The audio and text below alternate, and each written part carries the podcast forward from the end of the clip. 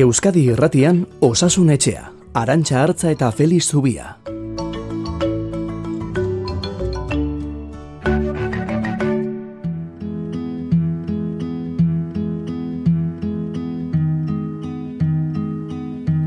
Egun onden hoi, zer modu zaudete?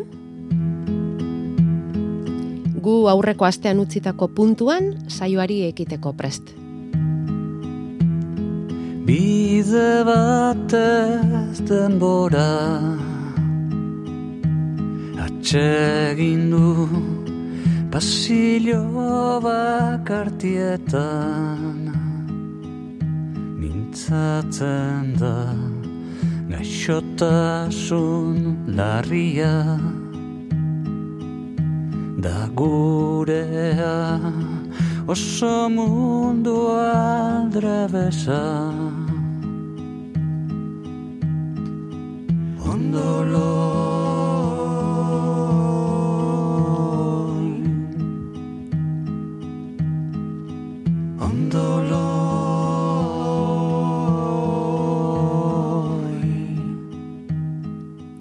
Seguruenik zuei ere gertatuko zitzaizuen inoiz, ospitalean egon behar eta gauetan ezin ondolo egin.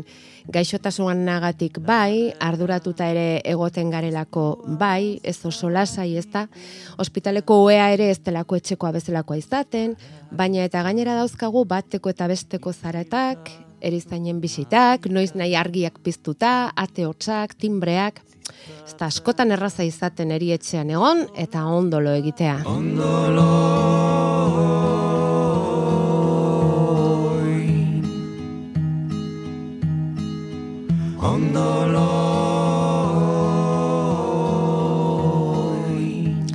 Eta hortaz jabetuta Bartzelonako Baldebron ospitalean plan bat jarri dute martxan, gauez gaixoak ahalik eta gutxien molestatzeko. Adibidez, erizainek linterna argia erabiltzen dute. Zeladorek euren ibilbideak aldatu egiten dituzte gaixoak lasaiago egon daitezen. Gaueko lantxandako mila eta seiehun langilek euren lan martxan aldaketa txikiak egin dituzte edo egiten ari dira poliki-poliki ingresaturik dauden gaixo hoiek ahalik eta gutxien molestatzeko eta bereziki gainera pediatriako sailean aurren sailean ari dira hori garatzen. Feliz Zubia, kaixo egunon. Egunon. Bueno, aurreko astean esan genuen bezala, ez da erraza ospitalean ondolo egitea, baina oso importantea bai, ez da, sendakutza prozesuan, ematen altzaio beharrezko edo beharradinako garrantzirik gai honi, zer iruditzen zaizu? Bueno, ba, zaila dela, e, zaila dela egiten, e, badakigu ez, zendaketarako atzedena ezinbestekoa dela, eta horren barruan balo egitea. Eta saiatu saiatzen gara, baina gero egia da, hor badirela oztopo desente, ez? Ba, batetik esan dugun bezala gaitza, oea eta antzerakoak, e, gero, ba, gehienetan, gere logelak ere bikoak izan ohi dira, eta albokoak ere baditu bere beharrak eta bere zaugarriak, eta askotan ez, geurea eta bestearena ere tokatzen zaizkigu. Ez? Askotan orduan bi e, bikoiztu egiten dira Bai. bisitak, ez? Hau da, geuri dagozkigunak gehi albokoarenak, eta hori ere ba, kontrolatzea oso zaila da eta konpontzea zaila da. Ze binekako gelak e, dira ezin bestean bestela ospitalak biderkatu egin beharko lirateke. Ja, launakako gelarik eta ez da geldituko, ez? Ez, ez, ez, ez. Ja, ez, ez? Ez, ez, urteak, eh? Bai, ez? Badira urteak desagertu zirela. Mm.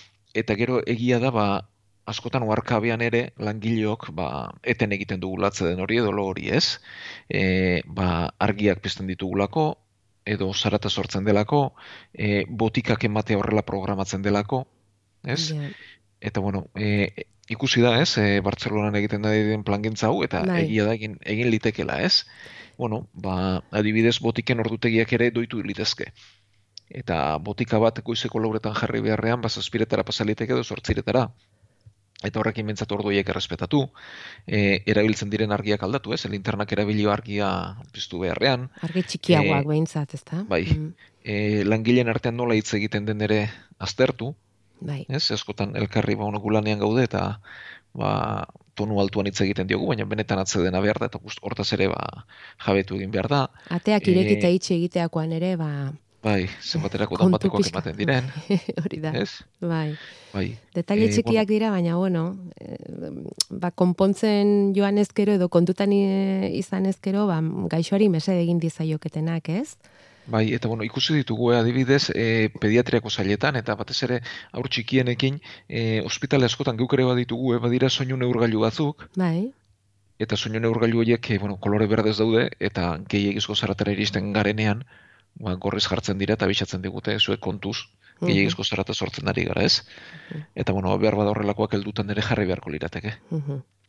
Entzule batek esaten digu mm, e, ospitalean egon zenean okerrena izaten zela gaueko turnoko langileak sartzen zirenean, temperatura, tentsioa eta bar hartzera pasatzen ziren, eta nila erdilotan eta era bat esnarazten ninduten, hori konpontzeko modurik ez ote dagoen galdetzen du, Feliz. Ze hori ere Eh, gertatzen da, ezta? Bai, bai, bai, bai, bai. E, kontua da hori ere egin beharra dagoela, ez? E, bueno, oraingoz e, askotan errutinaz egiten da eta denei egiten zaie, ez? Ze gaixo bat okertzen ari baldin bada horrela baten da, ez? Orduan, neurtu neurtu beharra dago, gauza litzateke behar bada ordutegiak nola egin, ez? E, gautxan da gaueko hamarretan azten da, langileak iritsi, e, bueno, elkarri kontatu ez, ez egoera dagoen, eta behar bada, ba, konstanteak ez, kukorri bizi zeinuak edo konstanteak hartze esaten diogu, ba, hasi abitu bai amarterdietan, eta bukatzerako amaikak edo amaikak eterdiak izan litezke ez. Orduan, e, bueno, hor benetan ikusi beharko genukena da, ia hori ezin den aurreratu, baina orduan arratzaldeko lan taldeari ere lan gehiago gelditzen zaio, ez? E, eta ez hartzea ez da, ez da aukera bat, ez? Hau da, neurtu beharra dago eta jakin beharra dago, ze bestela okertzen baldin badat ez bagara konturatu, ba, ondorenak larriak izan litezke, ez? Bai, e, lorik ez egitea, baino larriago izan liteke hori, ezta? Hori da, hori da. Bai, bai. Bai, puntu asko daude eta denak uztartza ez da erraza izango, ez da? Baina, bueno, Baldebronen mila eta seien laguneko lantxanda batean e, hori egitea lortu baldin badute, ba, ospitale txiki hauetan ere posible izango da, ez da? Ez dakiguna da, e, bueno, ez dauka ipatu zen igun, ez da?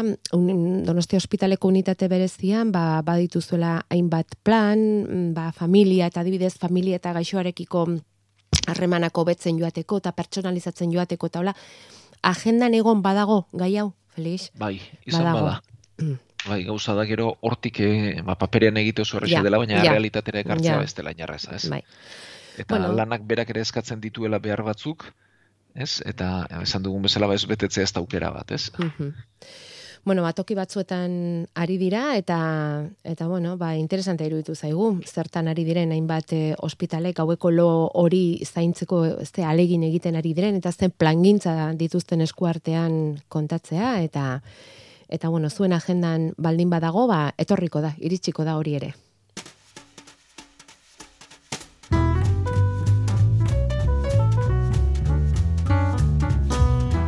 Osasun etxea. Igande goizetan Euskadi Irratian. Amarrak arte beti, gaur bezalaxe. Eta gaur asmoa daukagu COVID iraunkorrari buruz hitz egiteko. Bi urte eta erdi pasa dira COVIDaren lehen kasuak ezagutu genituela, eta ordutik kalkulatzen da gaixoen euneko amar badela oraindik ere COVIDak utzitako ezina nozitzen duena. COVIDagatik lanerako ezintasuna ere onartu berri du segurantza sozialak, Eta horrari da, elkarte bat COVID iraunkorra duten pertsonei laguntzeko etengabe eta elkarrekin aldarrikapenak egiteko ikerketa eskatuz batez ere eta errekonozimendua.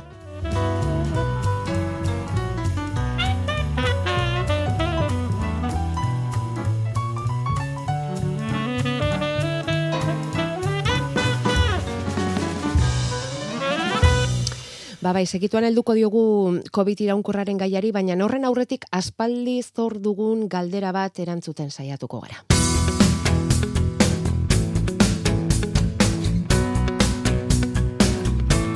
Osasun etxea abildua eitb.eus. Hortxe, jaso dugu proposamena, elbide horretan txe. Eta honela dio, aur bat jaio eta urte bete baino lehen jasandako garuneko odol jarioek eragin ditzaketen ikusmen arazo ez hitz egitea nahiko nuke. Eta ikusi dugu pixka bat arakatzen eh, hasita Feliz Zukorain emango dizkigu zu honi buruzko xehetasun askoz ere gehiago, baina Bristoleko unibertsitatean esate baterako eh, hainbat ikerlarik hamar urtean egin duten ikerketan ikusi dutela aurrek lehen urte betean izan ditzaketen odolisuri larri hoiek, buruko odolisuri larri hoiek aurrera begira baietz ikusmenen izan dezaketela eragina. Gu egia esan asteko harritu egin gara hain aur txikiek buruko odol jarioak ez dituzte sarri izango, ez da? Ez, zorionez ez, zorionez ez. Beraz, e, bueno, lehenik eta behin bentsatu nahi dimentzio eman, ez? Hori da. Zen neurri du honek. Bai. Bueno, e, normalean eta zorionez, aurri gehienak osasuntzu jaiotzen dira, osasuntzu garatzen dira, eta ez da ondoriorik izaten ez. Baina, egia da, e, aurren garuna heldu gabea dela, eta odoljario txikiak izan ditzaketela. Hau da, e, askotan odoljario e, lotzen dugu helduen odoljarioarekin, ez? Helduen ba, e, zain bat edo arteria bat lertzen da, izugarrezko odoljario egiten dut, oso gaitzelarria da. Bai. Bueno, kasu honetan odoljarioak askoz txikiagoak izan ohi dira eta batzuk oarkabean ere pasa litezke. E, batez ere, e, aurra e, garaiz baino lehen jaiotzen denean, Mhm. ez? E, edo erditzean ere izan litezke bestelako arazoren batzuk, e, hor odoljario txikiak gertatu litezke. Eta ez dira helduarenak bezain handiak, neurriz txikiak izan litezke, odoljarioek ba, gorputzak desegin egiten ditu, xurgatu egiten ditu, eta gauza da horiek base ondoren dituzten, ez? Bai. Beraz, baina, bueno, esango dugu ez dela ohikoa zorionez, aur gutxi direla, eta batez ere, arazoa egon ditekela edo garaiz baino lehen jaio eta heldu gabeko garun badela, eta garun horren e, amaren babesetik kanpo garatu behar duenean modol jario txikiak izan litzakela, edo bestela erditzeko arazoi lotuak egon ohi direla.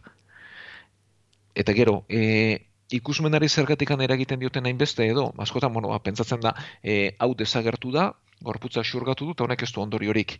Eta orain ikusi dena da, batez ere ikusmenari eragiten diotela. Eta bueno, ikusmena zentzu zabalenean hartuta. E, bueno, e, ikusmena e, garunak egiten du, e, begitan hasten da, beti ipatu izan dugu, ba, begiaren erretina edo betzarea, e, ia neurona sare badela eta garunaren luzapen balitzatekela, ez? Eta gero hortik e, bereien atzean nervio optikoak daude.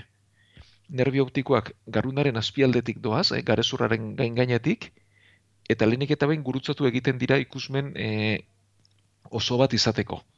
Hau da, begiaren zatia bitan banatzen da, eta begiaren kanpoaldeak gurutzatu egiten dira, ikusmena osorrik izan dezagun, eta ez dezagun bikoitza ikusi. Bai.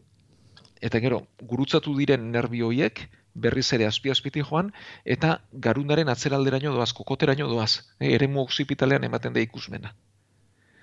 Orduan, e, eta ikusi, berez, garunak ikusten du, entzun garunak entzuten duen bezala, edo sentitu garunak sentitzen duen bezala, ez? Bai. Orduan, bide guzti horretan, bai, e, begietatik hasita, baina nerbioaren ibilbide guzti horretan, eta azkenean garunean bertan ere, e, eremu oksipitalean, ba, odoljario txiki hoiek, ikusmen arazoa sortu ditzakete.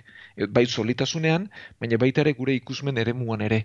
E, aipatu dugun gurutzaketa hori ere beti-beti batz- batzutan kaltetu izaten da, eta aurrek e, behar bada eremu bat ez dute ondo ikusten, edo e, beste eremu batean solitasuna galtzen dute. Ez, da, ez da erabateko ikusmen galera, ez da era, erabateko kaltea, baina bai epe luzera ikusmen arazoak izan litezkela. E, bai badio solitasunean, baina baita ikusmen eremuan ere. Ja, eta hortaz jabetzen zara, ba, ikusmen probak egiten dituzunean, bitartean, Eta- ez da?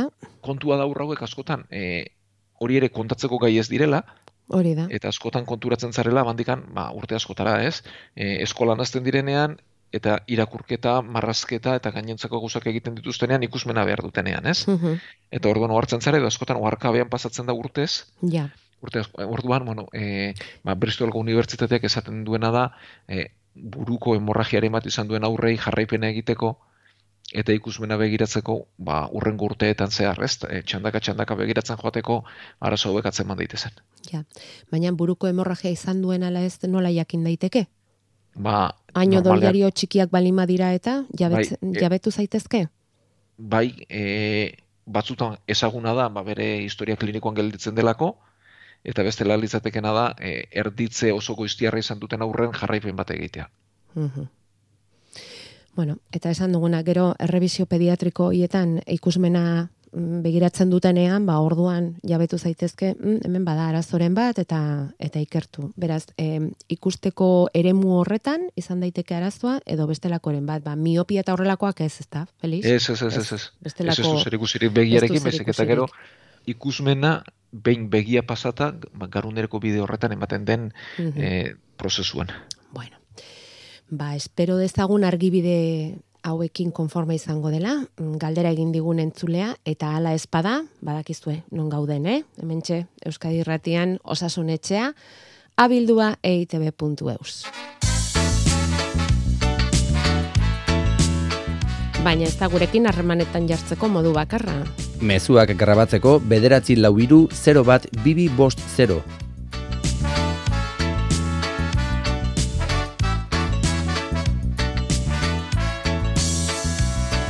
Hogeita lau orduz eta zazpi egunetan erantzun gailua beti hemen egoten da zuen zain, nahi bali madu guztuek grabatutako mezu bat utzi, hori ere hartuko dugu.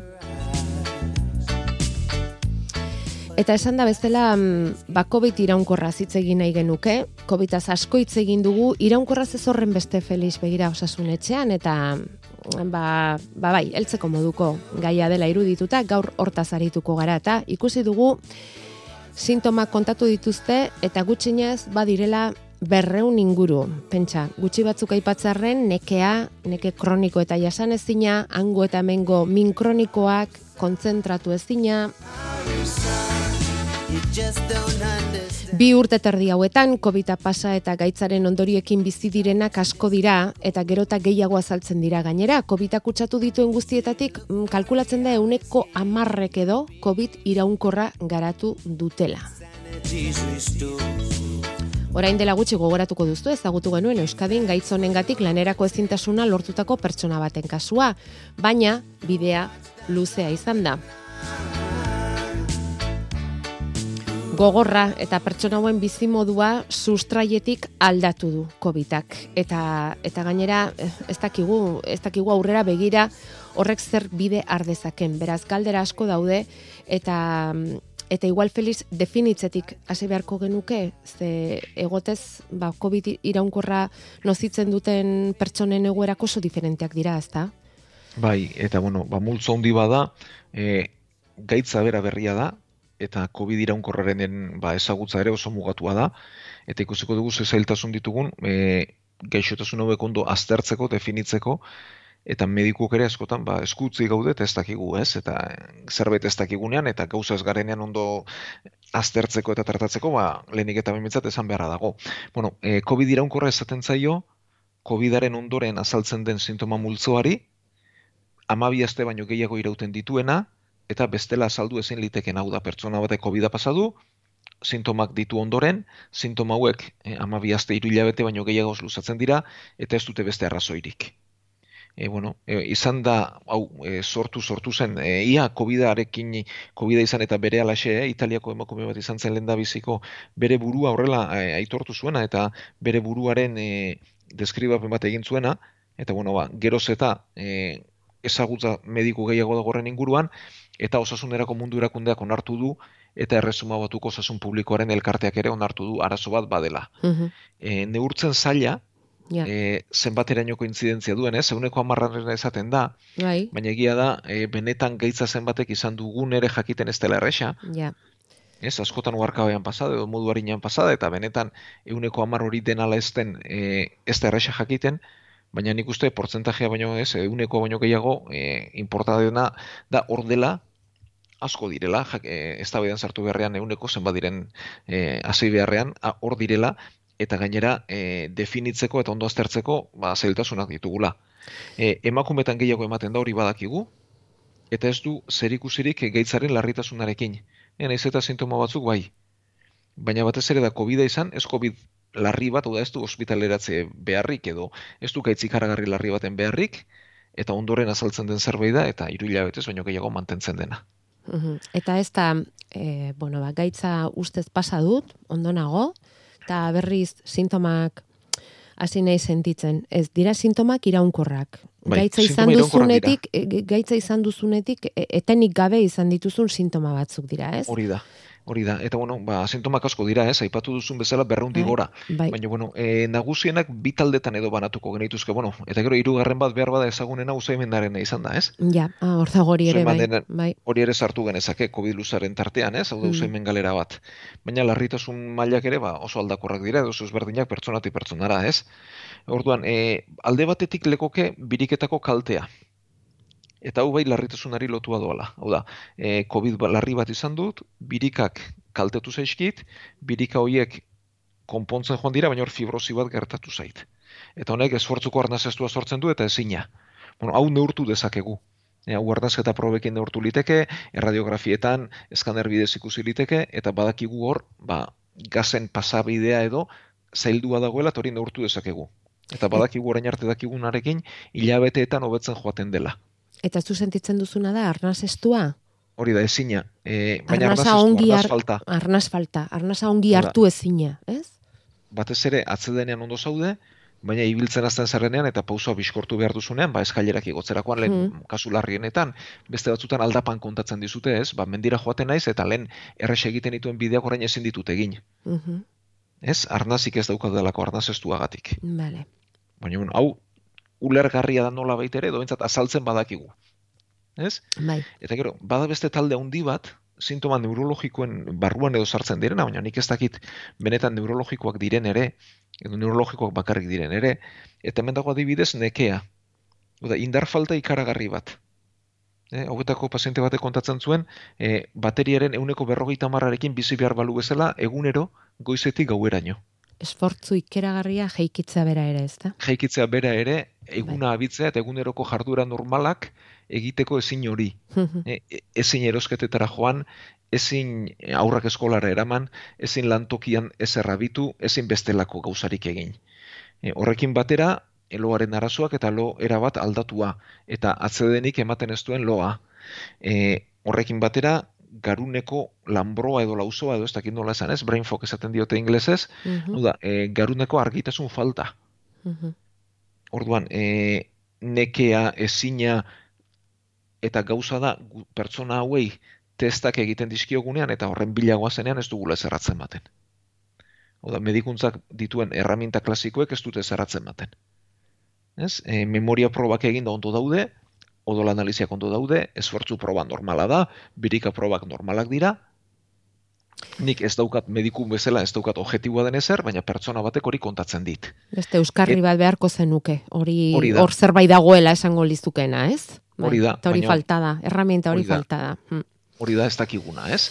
mhm. Eta, bueno, ba, kasu bakarra balitz, esan dezakezu, bueno, hau beste zerbait izan liteke, edo beste gaitzen bat, edo Ja. badu beste zerbait, ez? Baina asko direnean, Mm. Eta kasuak errepikatzen direnean, eta COVIDaren ondoren asko errepikatzen direnean, bor bada zerbait.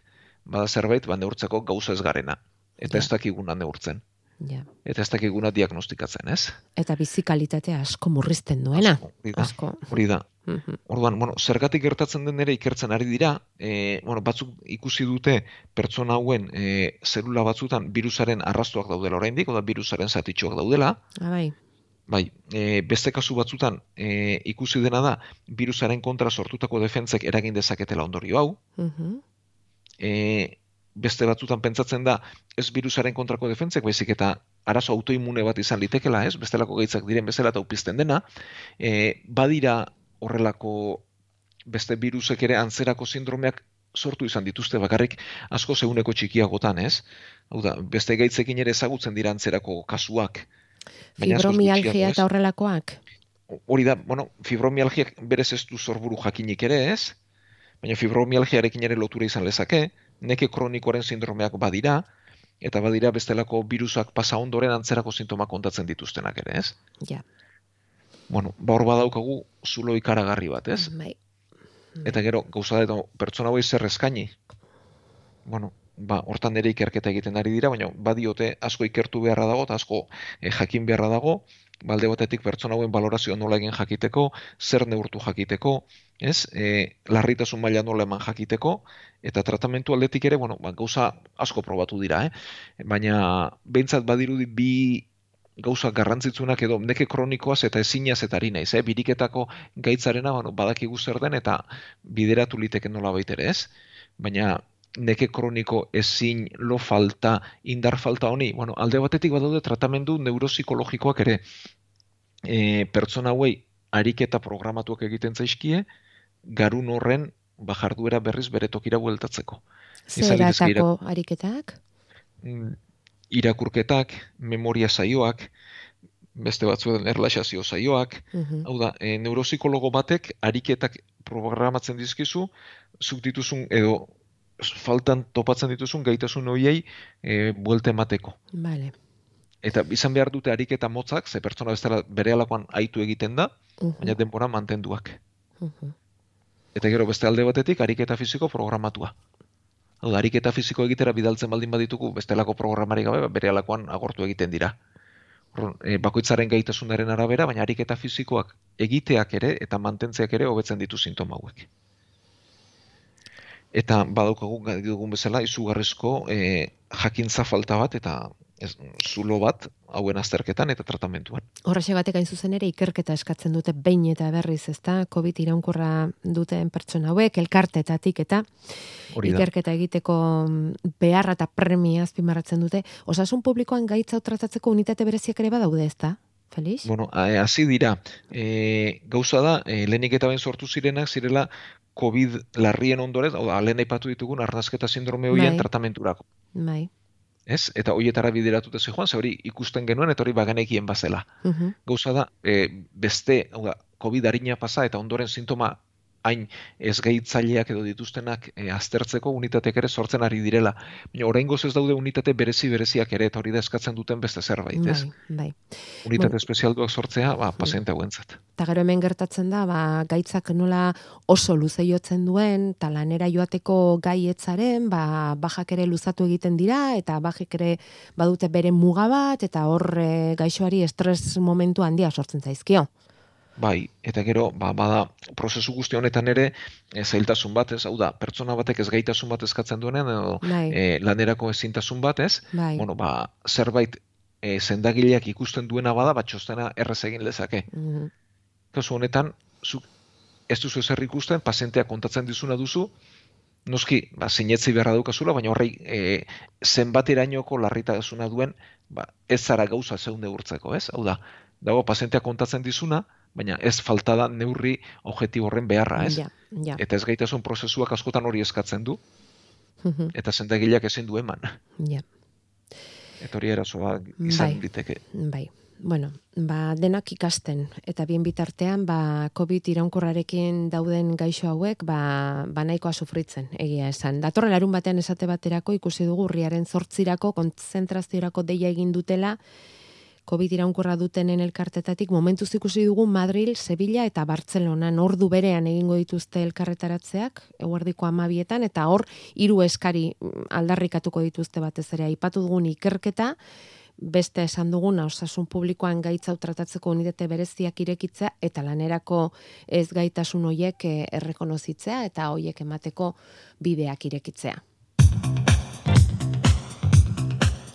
Azken pare bat galdera Felix Covidari lotuta entzule batek esaten zigun txertoen albondorioi buruzko berrik ba ote den, ikerketarik egiten ari ote den, honen inguruan ba ote dagoen nobedaderik? Bueno, ba, erregistro bat bada, ez? E, Lehengon irakurtzen nuen, e, zeireunde irurogei milioi dozi baino gehiago jarri direla adibidez Pfizerren txertoarenak. Hau da, munduan pentsatzen bat txerto jarri diren, ez? Eta honen albondorioen berri, e, bueno, erregistratzen, berritzen ari dira. E, norbaitek irakurri baldin baditu, Espainiako medikamentu agentziak hilero-hilero txosten bat egiten du, eta orain txatera berria da amazazpigarrena.